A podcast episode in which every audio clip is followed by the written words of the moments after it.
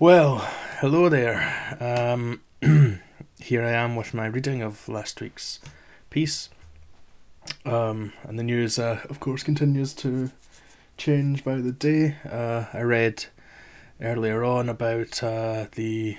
Well, actually, this is coming out on Monday, so by the time you hear this, I will have read a few days ago, on Thursday to be precise, about the schoolgirls heckling a member of the Basij uh, force, which is a part of the Iranian Revolutionary Guard Corps, feared uh, people, but uh, apparently not uh, uh, scary enough to intimidate these schoolgirls, waving their hev- wave- waving their hijabs in the air and telling them to get lost. So that's another heartening bit of news, though of course the, the death toll continues to rise. Uh, it doesn't look like uh, Iran is uh, going to go softly. Uh, and I think that uh, will be a mistake on their part, though I don't think there is any uh, good path that they can take out of this mess, which is which is good. But it is sad to see how utterly ruthless they're being. So anyway. Uh, here's my piece from last Monday. To Persia with Love Some Reflections on the Revolution in Iran.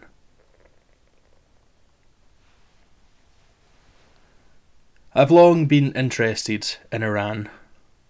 More particularly, I have long hoped for the liberation of its people from the monstrous, cruel, tiny minded regime that rules over them.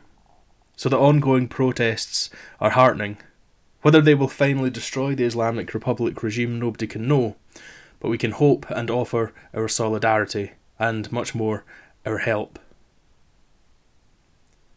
The probable murder by the authorities of a young woman for falling afoul of a stifling modesty code is a symbol of everything vile and stupid about the regime. Mahsa Amini, on the other hand, represents everything that is beautiful about the people, and especially the women, of Iran, who deserve far better than the loathsome theocracy imposed upon them in 1979.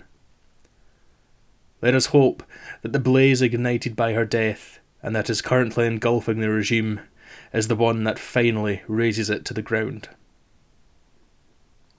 With the health of the Ayatollah Khamenei apparently ailing, and the sheer scale and breadth of the demonstrations against everything he represents, this does feel different from previous protests, most inspiring of all the sights in Iran lately are the women setting their veils alight and spinning away joyously and freely with the wind in their hair. That the men of Iran are side by side with them as they do so makes me even more optimistic.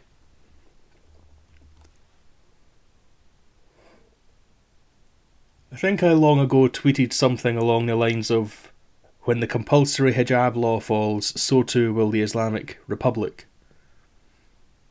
I hope I am currently being proved right, because if the regime gives in and relaxes or abolishes the modesty code, it will have shown its weakness in the face of radical protest, and the rest of the edifice won't be long in crumbling. Less literally, that tweet was another way of saying that it will be the women of Iran who bring the regime crashing down. The resistance of those who bear the heaviest burden under the regime is the flashpoint, Immured in their veils, they have bravely and cleverly resisted their subjugation for a long time. And their veiling is central to the Sharia ideology at the very heart of the Islamic Republic. If that goes, so too does the regime. Emblematic of Iran's womanhood is the brilliant, beautiful, fierce Masih Alinejad, the Iranian exile and feminist who spearheaded the anti compulsory hijab, My Stealthy, Freedom, and White Wednesdays campaigns, which have so emboldened the women of Iran in recent years. The regime hates her so much that in the past year or so they have tried, on two separate occasions, to kidnap or assassinate her. The Islamic Republic knows very well that she represents an existential threat to their theocracy. Once more, the fate of the women of Iran is the flashpoint issue. Incidentally, Alinejad's memoir, The Wind in My Hair, is a moving record of the life of one of the great human rights heroes of our time. If you haven't read it, you must.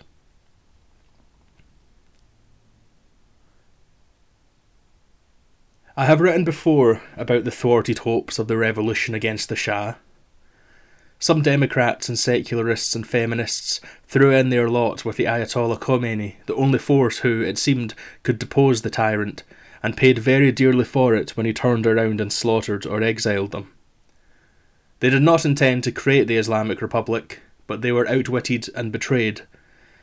Others simply could not command as much support as Khomeini.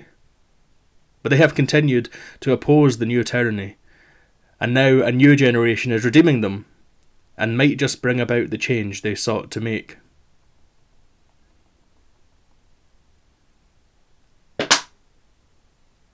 If the Islamic Republic falls, what next? Anything could happen. But Iran has a strong and long and long-standing democratic opposition at home and abroad, and the people on the streets are fighting for liberty, not to impose another tyranny on their fellow Iranians. So I think it's reasonable to hope that liberal democracy might just follow the fall of the Ayatollahs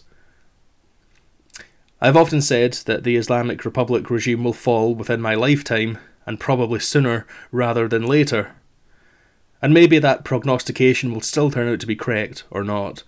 But, with guarded optimism, I now think that we might just see Iran become a democratic republic or constitutional monarchy very, very soon. I mention the latter possibility because the Shah's son is the leader of an opposition faction. Happily, though, he has stated that whatever comes next in Iran must be secular and democratic, so a Pahlavi restoration would not mean a return to the despotism of the past. And even if Reza Pahlavi did want to rule as an authoritarian, the people of Iran, dedicated to democracy as never before, would not allow it. I very much doubt they would repeat the mistakes of 1979. But even if this dream does come to pass, the future of a democratic Iran is not guaranteed. Dictatorship and fanaticism will long pose a threat to any free Iran. Theocratic thugs will no doubt try to stop people from voting or force them to vote a certain way at gunpoint, and they will harass immodest women and gays and atheists and anyone else who doesn't conform to their constipated view of the world. There will be no glorious utopian dawn, a free Iran will have to be on constant guard against those who will seek to utterly destroy it.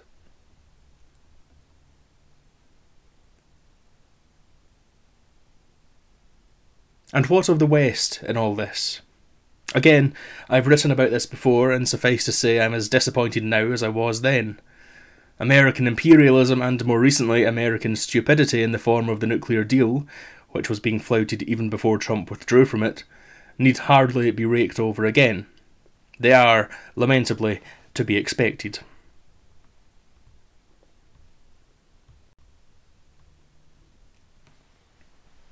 No, the real disappointment came from the Western radicals and feminists who shrugged their shoulders and averted their eyes from the plight of the Iranian people. In 2019, I wrote that, quote, a particularly poignant betrayal, however, comes from Western feminists. Iranian women, who have lately been tearing off their hijabs in protest at its enforcement by the regime, receive very little support from Western feminists. And so it would still seem.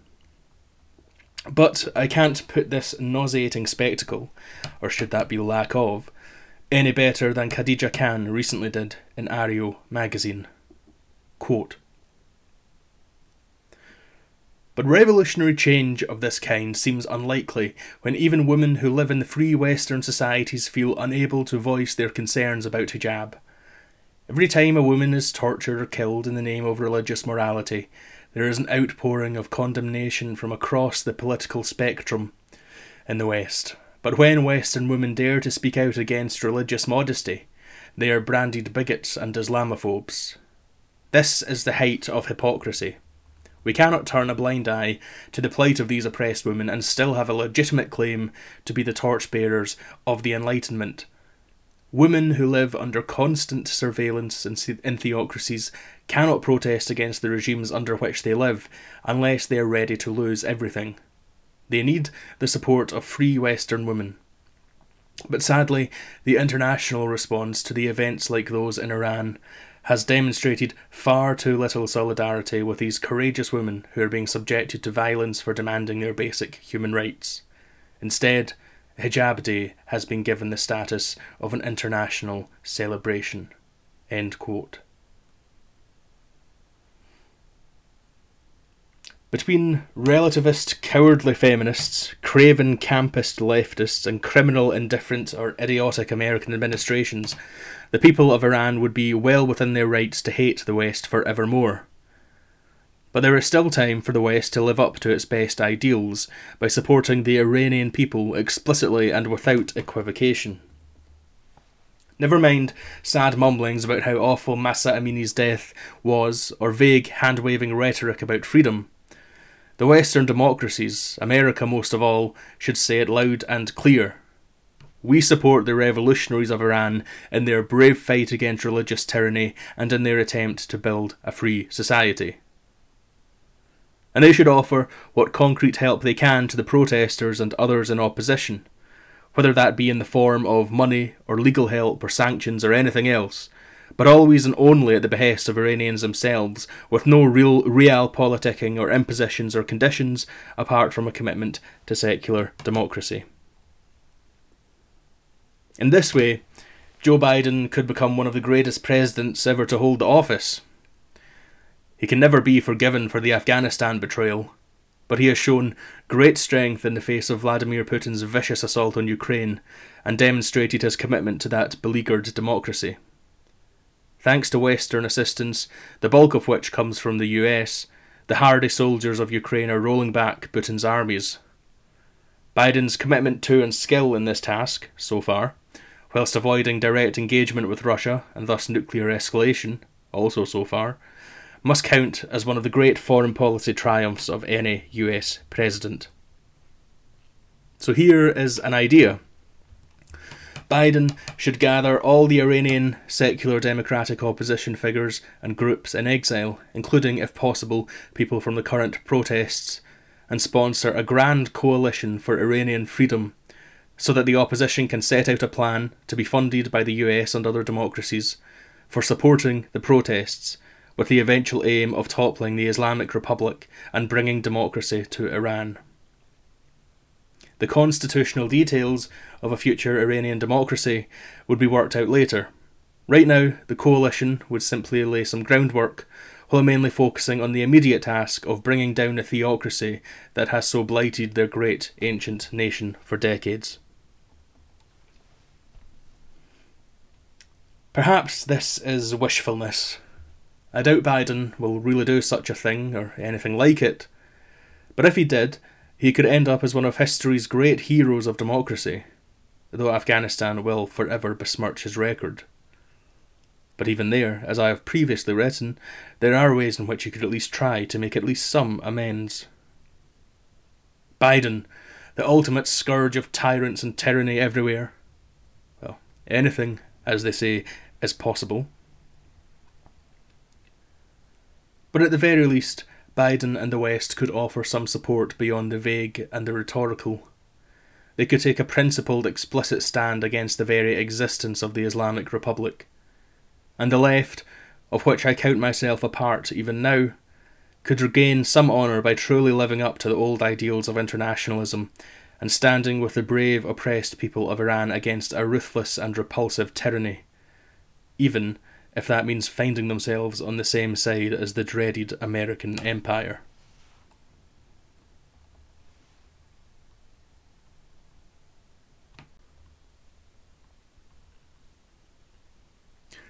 I want to end by returning to the streets of Iran. There, after all, march some of the true radicals and revolutionaries of our time.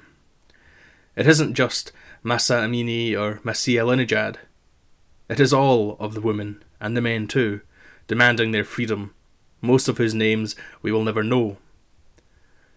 They represent the heights of nobility to which the human species is capable of reaching at its very best, as set against the darkest, dingiest dungeons of human cruelty and stupidity represented by the Islamic Republic. The wine and woman loving medieval Persian poet and polymath Omar Khayyam is the ancient godfather of the protesters. He too attacked and mocked the religious cretins of his day. One of his stanzas, at least in Richard Le Gallienne's 1897 translation, has always struck me as the perfect description of the Islamic Republic, and indeed of all theocratic tyrannies. Quote, but yours the cold heart and the murderous tongue, the wintry soul that hates to hear a song, the close shut fist, the mean and measuring eye, and all the little poisoned ways of wrong. And so, in closing, I leave you with some of the most beautiful, inspiring images I have ever seen or am ever likely to see, if you will but scroll down uh, this post. The women of Iran dancing and chanting and setting their hijabs ablaze, risking their very lives to burn away the cold hearts and wintry souls of their oppressors.